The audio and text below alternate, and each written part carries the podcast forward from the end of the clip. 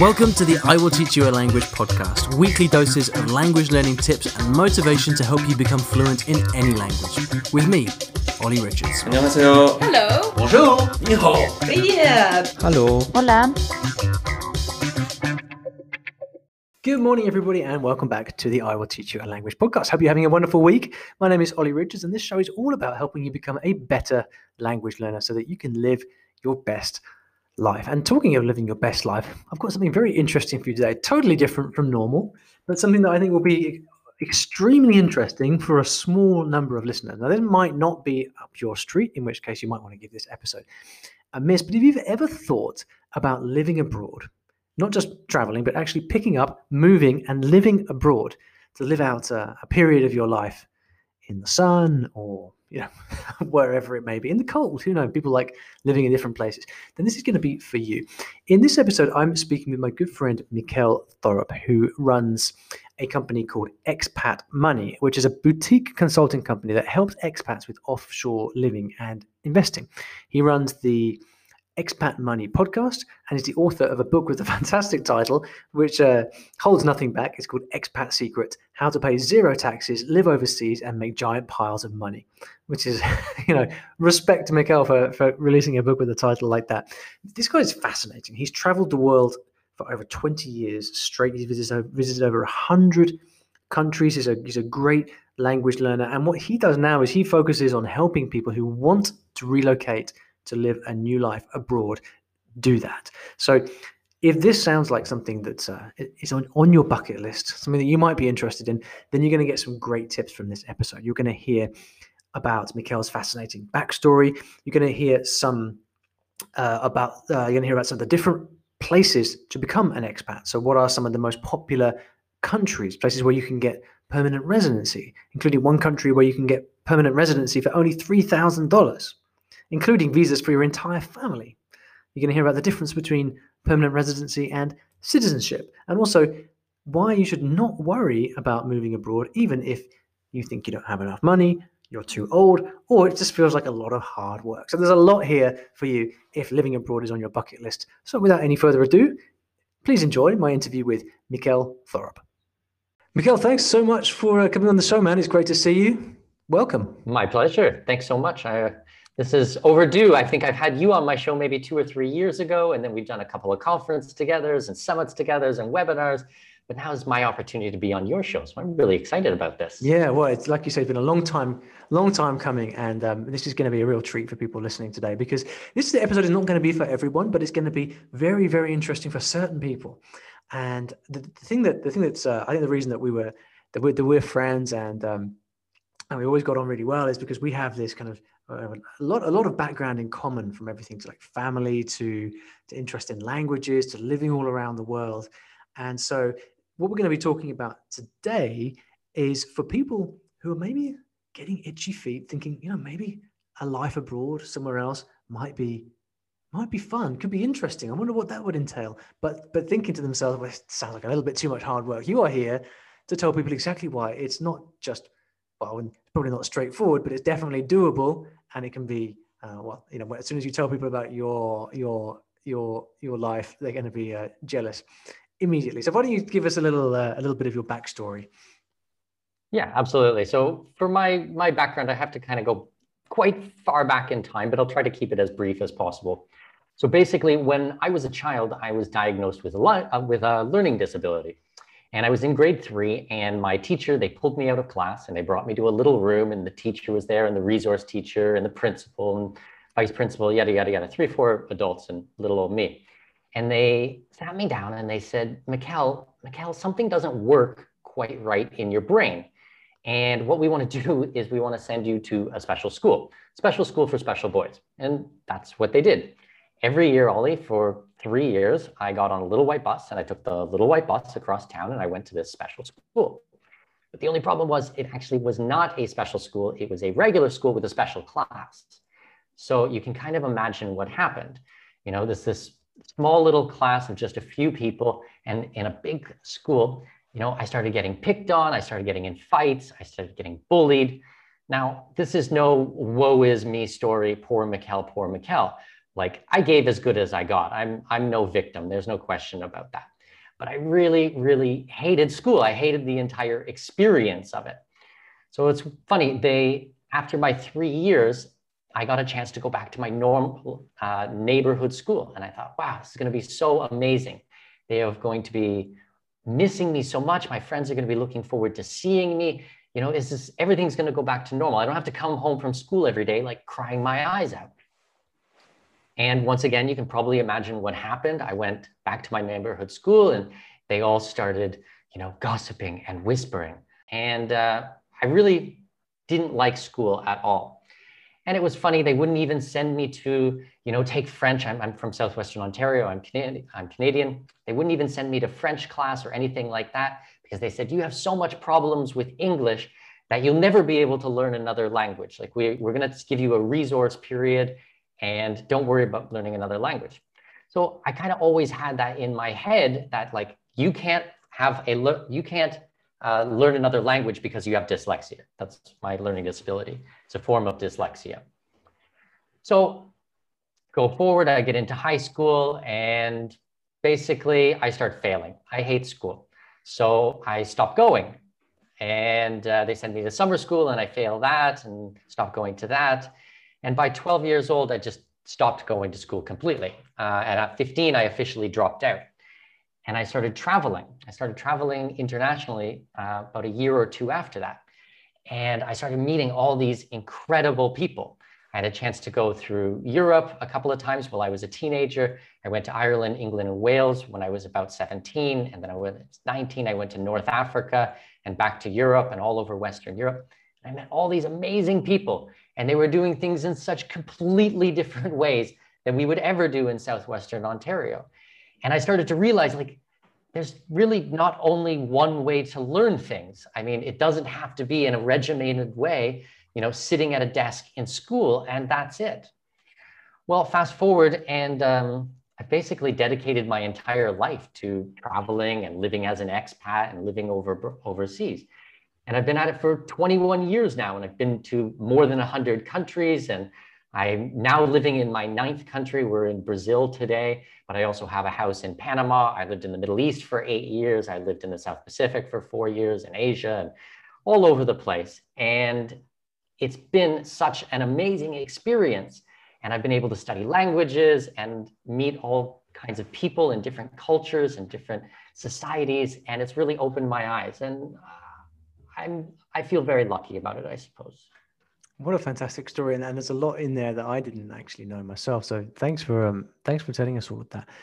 It is interesting how life takes us in in different ways, isn't it? And how you know little things that happen to us at different points in our life can can have such massive impacts on on on, on what we do. There's a little thing that somebody says, or a, a place we go, or a decision that someone makes can just end up sending us down these crazy paths that we could, that we could never predict.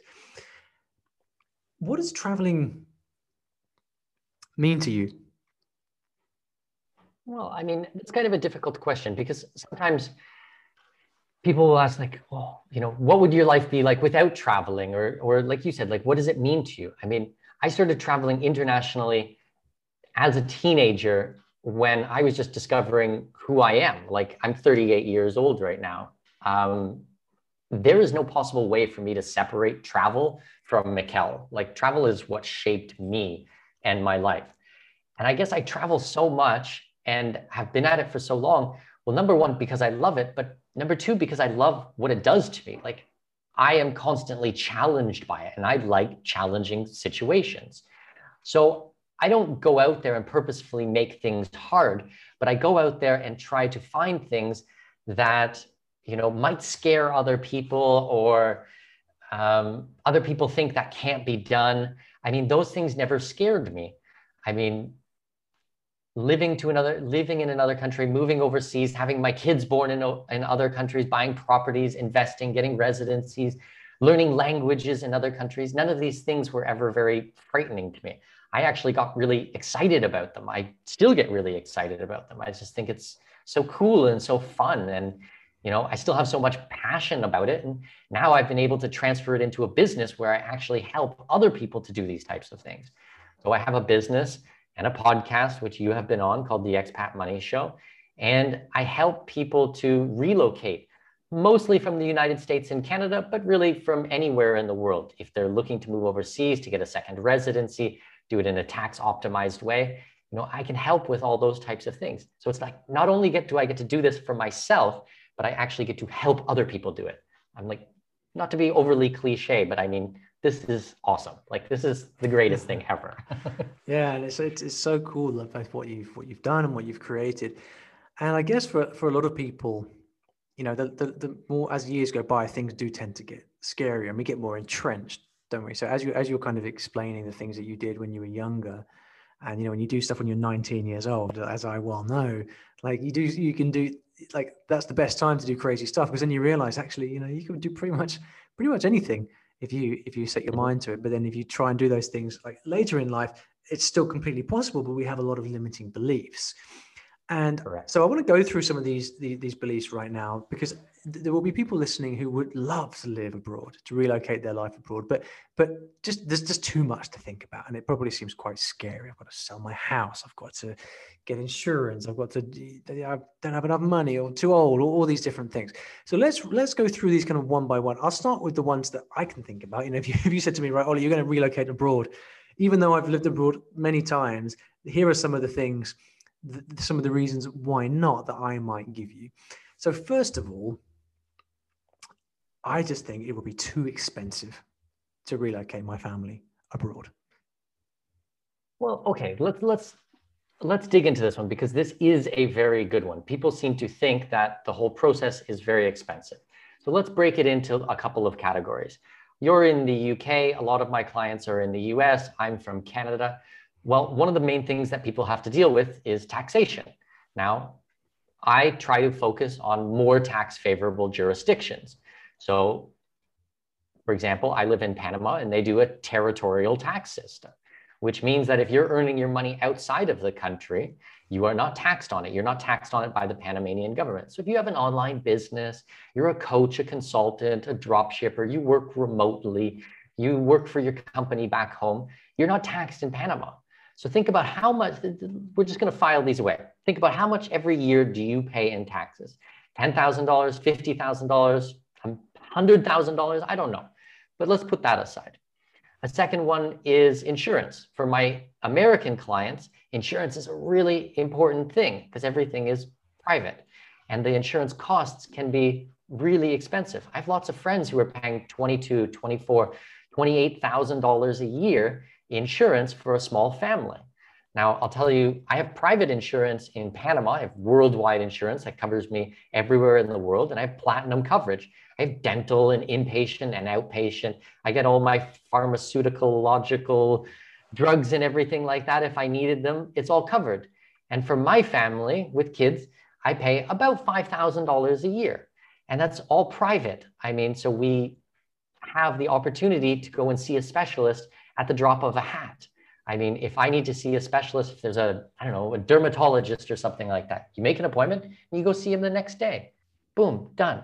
So there's another fifteen, eighteen thousand dollars you're going to save. Let's take a third example: cost of living. Cost of living overseas can often be much more affordable than living in North America or in Western Europe. I mean, I'll give you a couple of examples. I have delivered to my house in Panama a giant sack, a huge sack of organic fruits and vegetables. It costs us about 70 to $75. And we get this twice a month, and that covers us the entire month for fruits and vegetables. Now, imagine if you were to go to the organic grocery store in your hometown or in your city, and you were going to try to buy only organic fruits and veg. How much would you spend on something like that? Well, it's the same thing with meats, with dairy, with eggs, with all of these types of things. Okay, so cost of living, food, much less. Then you can buy back time. In a lot of the countries that I help people to move to, you can buy time. So what does this mean? Well, you know, we don't clean the toilets in our house. We don't wash the floors. We don't do the windows. I mean, we have a helper. We have a domestic help that comes. And we actually pay him twice the amount that most people would pay their staff. And I feel good about this. I, I like doing this because First of all, I know he's going to be doing a good job. And second of all, I know he's going to be able to support his family and be able to take care of his family. So I don't try to nickel and dime people or anything like that. But still, when you're paying twice the price that anyone else is, you're still getting it for a very reasonable amount. So, for example, in Panama, a, um, a maid or a domestic help, you pay about 350 to 500 US dollars a month. I pay my guy $1,000. For me, that works. Now, try to think if you had in your hometown like full-time help 40 50 hours a week coming in and cleaning and carrying groceries for you. And um, you know i i have a man so he he drills holes in the wall and hangs up pictures for us and builds my kids toys and stuff like that. I run a successful business. I don't have time for those types of things. I try to leverage my time to do things that are going to help my clients the most so me cleaning toilets is not a good use of my time. I would rather use that time to either be studying and learning or helping a client or creating content. So when you add all of these things up, actually moving overseas could be one of the best financial decisions you ever make. The cost can be so much less and you can do so much more. Does that make sense? Yeah, it, it really it really does when you when you put it like that.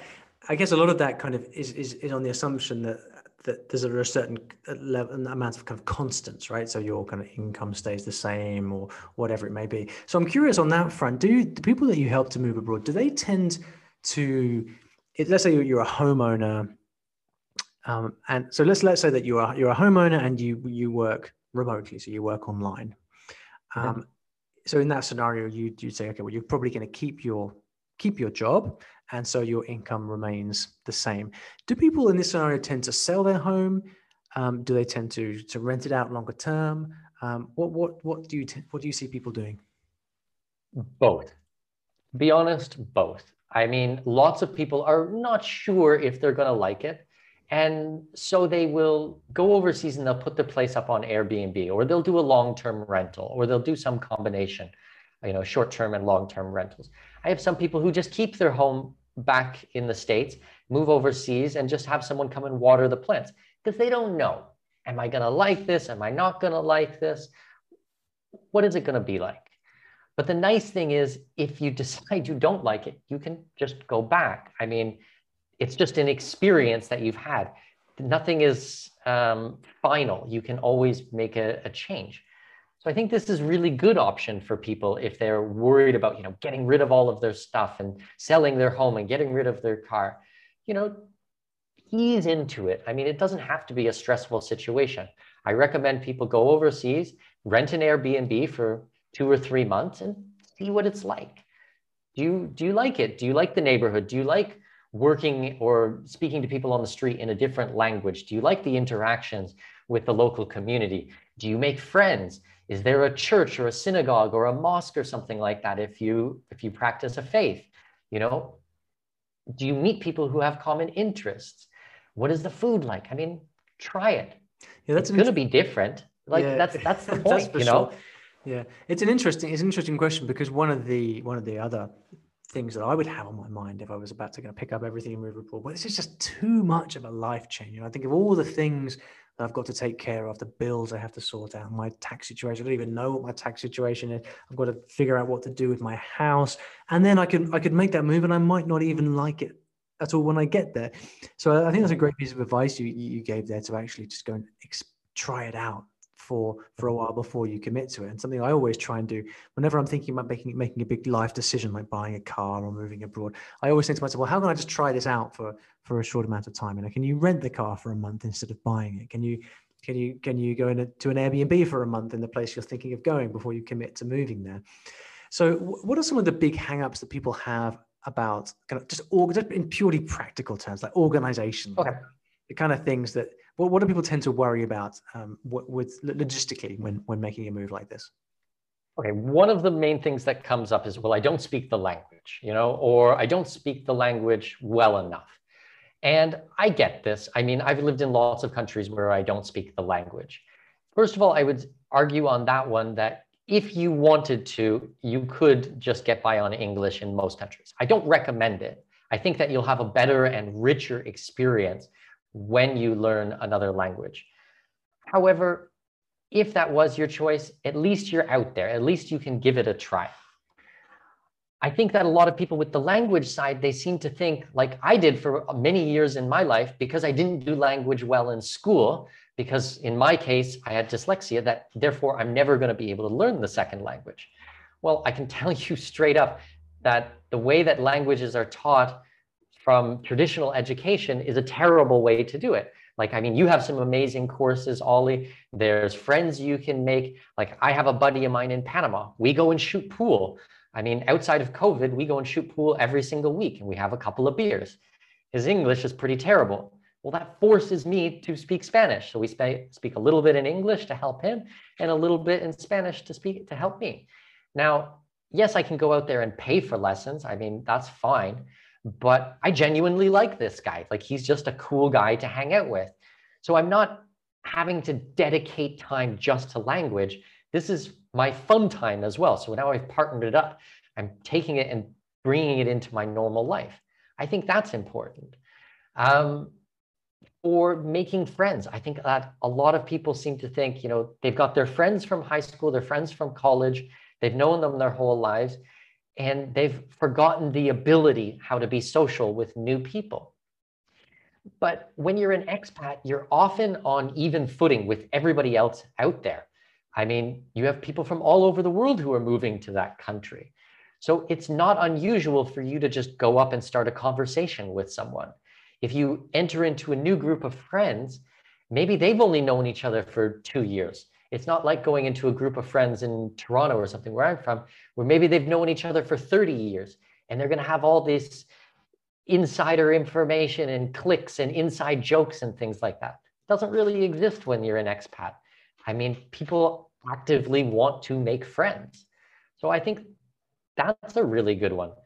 Um, I mean, there's just so many things that there is an opportunity to do in a slightly different way. And I guess it's your mindset over it. Because for me, all of these things socialization, making friends, languages, the money, the savings, the organic food, all the things we've been talking about and this is an opportunity. Like this is exciting stuff for me. This is the best things. I don't I don't understand why people would get super stressed about it. But if you do, then that's okay. Take your time and relax, you know. It doesn't have to all be done at once.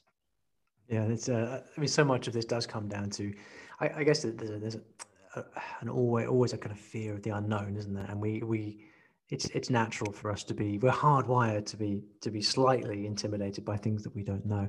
But like you say i mean i can attest to this like often um, you know when you do join a new community abroad it can be you know often the most welcoming experience you can have because people know what it's like uh, to be new. And um, and and there's there's a lot of um, kind of solidarity strength in numbers all those all those kind of things. And ex- expat communities I mean, there's the downside of the English bubble, of course, which is a different different topic. But in terms of pure practicalities, you know, everywhere you go, you've got Facebook groups, you've got forums of people discussing, oh, you know, how do I get a phone connection here? How do I get mm-hmm. fast internet? And this is just standard everywhere in the world. So it might mm-hmm. sound scary, but it really isn't something to be scared about. I imagine a lot of people, maybe there may be some mm-hmm. people listening to this who are, you know, who are who are who love languages, who have traveled a lot in the past, and they really would like to you know spend the next phase of their life living abroad in somewhere anywhere from i don't know mexico to, colombia or spain or, or, whatever it may be.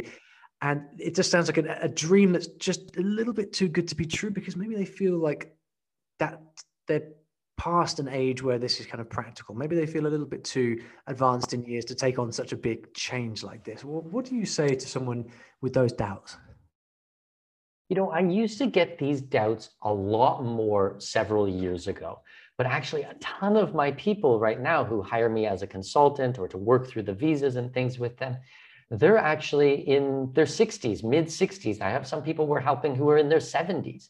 You have to understand that life expectancy is much longer now today. And retirement is very, very different than it was, you know, with our parents' age or with their parents' age. It wasn't kind of you worked until 60 and then you just sat around and played golf. I mean, people want active retirements. They want to go out there and do things. A lot of my people are starting not even their second career or third career. Sometimes they're now on their fourth career or fifth career. A lot of people don't want to sit around and do anything. They want challenges. It's actually very normal to want this. And I encourage everybody. I mean, if you're thinking about this, if you're dreaming about this, is this if this has been on your bucket list, then I mean, what do you have to lose? I mean, go out there and try it. Lots of other people are doing it. And I can tell you firsthand, if, if someone else can do it, then you can do it. I mean, that's my mentality. I know if someone else has done something that I know it's physically possible, then I know I can do it. I mean, I just don't see, you know, I think that everybody should give it a try if it's something that you're interested in. There's so much reward, there's so much benefit there. It can be so life changing. Like, I'll, I'll give you an example. I'll give you an example. So, I'm Canadian with Danish heritage. Yeah. Uh, my wife is from mainland China, and I met her in Germany. Then we got married in Africa, and my daughter was born in Abu Dhabi. Now we have a house in Panama, and we are currently living in Brazil. We're in Brazil for four months right now. So it's like, if I didn't have that mentality of going out there and trying things, I wouldn't have met my wife. Um, I wouldn't have been able to have my honeymoon on a beach in Africa, you know, wearing no shoes and just sandals. Um, we have multiple languages in our house at any one time. There's always three to four languages being spoken around the table. I mean, that for me is really cool. That's a really cool opportunity. I mean, I don't think of that as a hassle or a downside or I'm too old or I don't have enough money or I have a learning disability in my case, which was my big um, false belief pattern that I had to overcome. Does that all make sense? Like, do you do you understand what I'm trying to say? Like, there's just so yeah. much out there, and there's absolutely so and, much and I guess that you can accomplish. Don't let things hold you back. And I guess especially, especially. when um, when there is a way to kind of bridge the gap from being from, from it seeming a little bit too unknown, a little bit too big of a leap. I mean, you don't have to do it by yourself. That's the point, right? You can. There are pl- first of all, there are plenty of other people doing exactly that, and then there are people like yourself who can actually kind of help you figure out exactly what you need to do. And then before you know it, you're kind of there, and you realize, oh, it wasn't that difficult after all, was it? So I want to ask you about some practicalities now, specifically in terms of places, because a lot of people will be thinking, well, okay, well, where's where's a good place to go? Because I imagine there are some places that are better than others, and, and some places that are easier than others, more convenient or less convenient for expats. So I want to.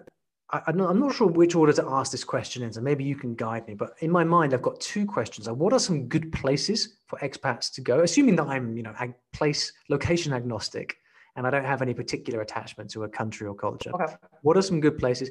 And then at the same time, what are some what where are some places where the visa kind of is beneficial to you and not too restrictive? So those are the two questions: the place and the visa. So I'll tackle that in whichever way makes sense to you. Sure.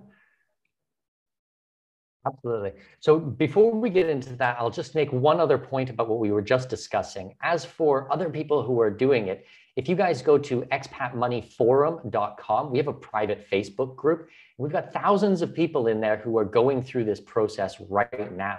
And it's so amazing because we've built a community. So as people are on the ground, as they're going through the process, they're able to share information and give support and talk about all these things. It's a really, really strong community of people. So if you go to Expat Money Forum, it's going to redirect you to the Facebook group.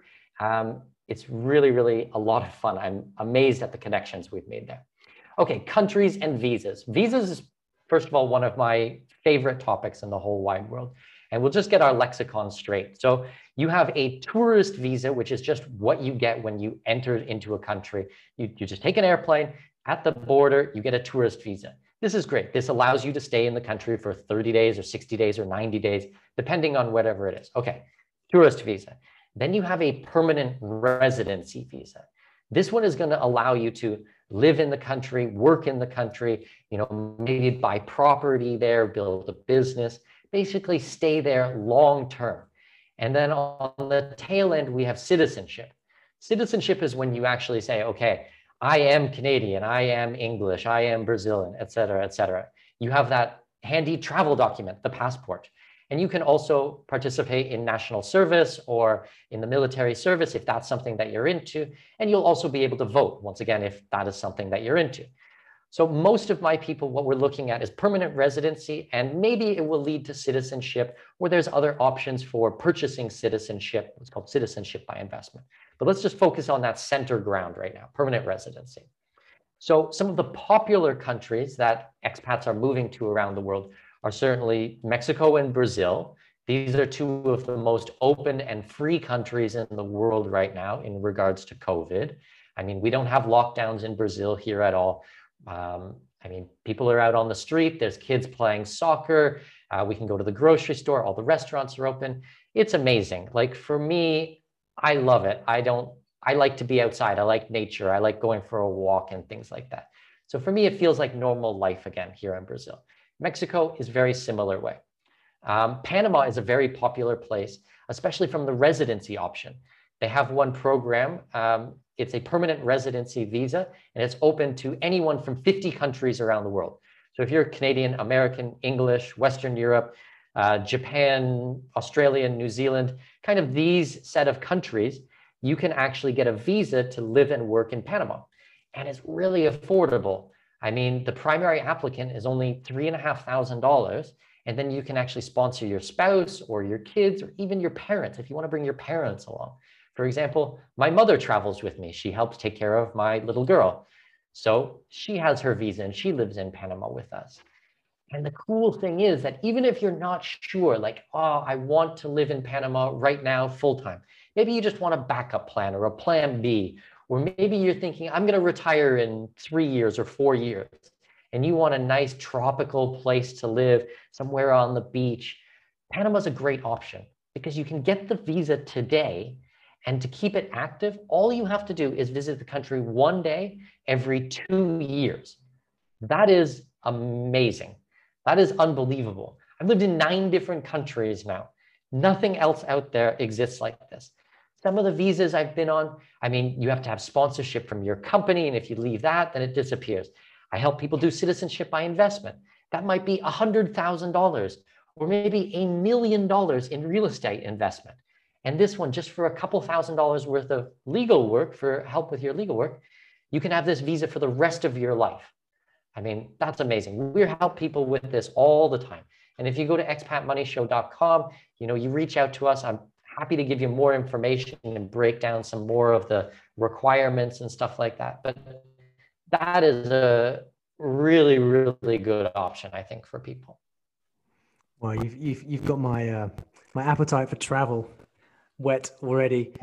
um, fortunately, we're going to have to be. Uh, it's not going to be possible for the immediate future. But it, I, I've been um, speaking with people recently who are in places like Mexico. and I'm all, and Colombia as well, and I'm just always amazed that there are so many places like completely open at the moment. I really don't understand how. Yeah. Uh, how that how that works, whether it's a political choice or whether COVID kind of sidesteps these these countries or what it is, but that's a topic for another day. Thank you so much for this, Miko. It's been super interesting. Where, where, where, where next for you then? I know you've recently moved to Brazil. What's on your bucket list of places to live? Ooh, well, we're going to be buying a house here in Brazil. Um, I'm keeping my house in Panama. I think we're going to get another house in Eastern Europe, and then we have a couple places in China. So we're kind of setting up our flags, and because you know, it's one thing when you're a solo traveler and going around the world. It's different as a husband and father. So we have certain amenities that we like. So we're going to be spending time probably in about four different places a year. Now, I'll still use that. I, I follow what I affectionately call the hub and spoke model. So I'll have one base of operations, and then from there, I travel out to all the neighboring countries. So, for example, when I lived in Australia, I went to Tonga and I went to Vanuatu and I went to Fiji. I went to Fiji like five times or something and Hawaii, and I went all over Australia. That was my base. When I lived in Abu Dhabi for eight years, I traveled all through the Middle East. I went to all the neighboring countries, and I went to Turkey many times. And you know, that's what I did. Well, we're kind of setting up some new bases now, and those are the big things on my plate right now. Um, we're helping a lot of people to get residency, to move overseas, to do in a more efficient tax manner. We're growing our Facebook group, Expat Money Forum, which I told you about. And I'm writing another book. I mean, my first book came out almost four years ago, I think. It's called Expat Secrets How to Pay Zero Taxes, Live Overseas, and Make Giant Piles of Money. Super humble title. I know I'm a humble kind of guy. That's how I roll, Olly. It. But it's good. We we, uh, we were very fortunate with that book. It became a number one bestseller. We've sold tens of thousands of copies. You can pick it up on Amazon. I think that's a good primer for people. So we're going to write some follow-up books for that and some guides and additional resources to kind of help people do all of these things in the expat space. Fantastic. So in case people need a reminder, it's the Expat Money Show podcast. It's expatmoneyshow.com. It's Expat Money Forum for the Facebook group. And I guess they can search um, Expat Secrets on Amazon to find your to find your book. Lots of resources there. I, I know there's going to be a lot of a lot of cogs whirring in brains around the world now. So thanks so much for that, man. And uh, we will talk very soon. Absolutely. Thanks so much, Olly. I'll talk to you soon. Throughout doing the podcast, one of the most, one of the saddest things actually that I've heard from people who leave messages for me for the show is that they feel very isolated when they are learning their languages. They'll tell me things like, nobody understands why I care about languages. No one just gets this language passion that I have, and I feel very alone. And I know exactly what that is like. I've been through that for years. And that's one of the reasons that I started my Facebook community. Um, and it's a fantastic group with over 10,000, many more by this point actually, over 10,000 language learners, just like you, just like me, people who are learning one language, who are just starting their first journey in language learning to those who already speak far more languages than me. It's a fantastic, supportive community which is very, very well moderated, and I'd love to invite you to join. It's completely free, and if you'd like to join, you can go to Facebook and search for Olly Richards Fluency Mastermind. That's on Facebook, search for Olly Richards Fluency Mastermind. You'll need to um, request to be approved, but our moderators will approve you and you'll be in on the inside and you'll get all the support that you need. There'll be a place to ask and answer questions. Uh, I really think that you will enjoy and benefit from it, and I'd love to see you there. Once again, on Facebook, that is Olly Richards Fluency Mastermind. I hope to see you there.